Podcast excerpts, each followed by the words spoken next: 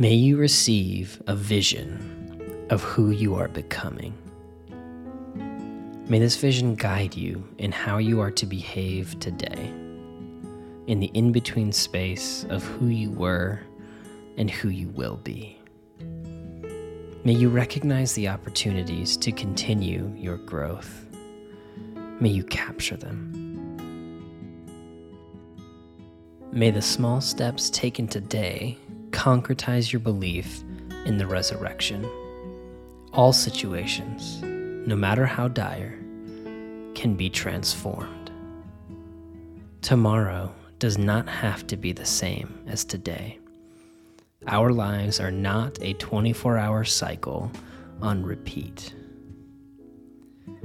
With the whole self and the vision you received as your signpost, may you continue the long walk towards who God made you to be.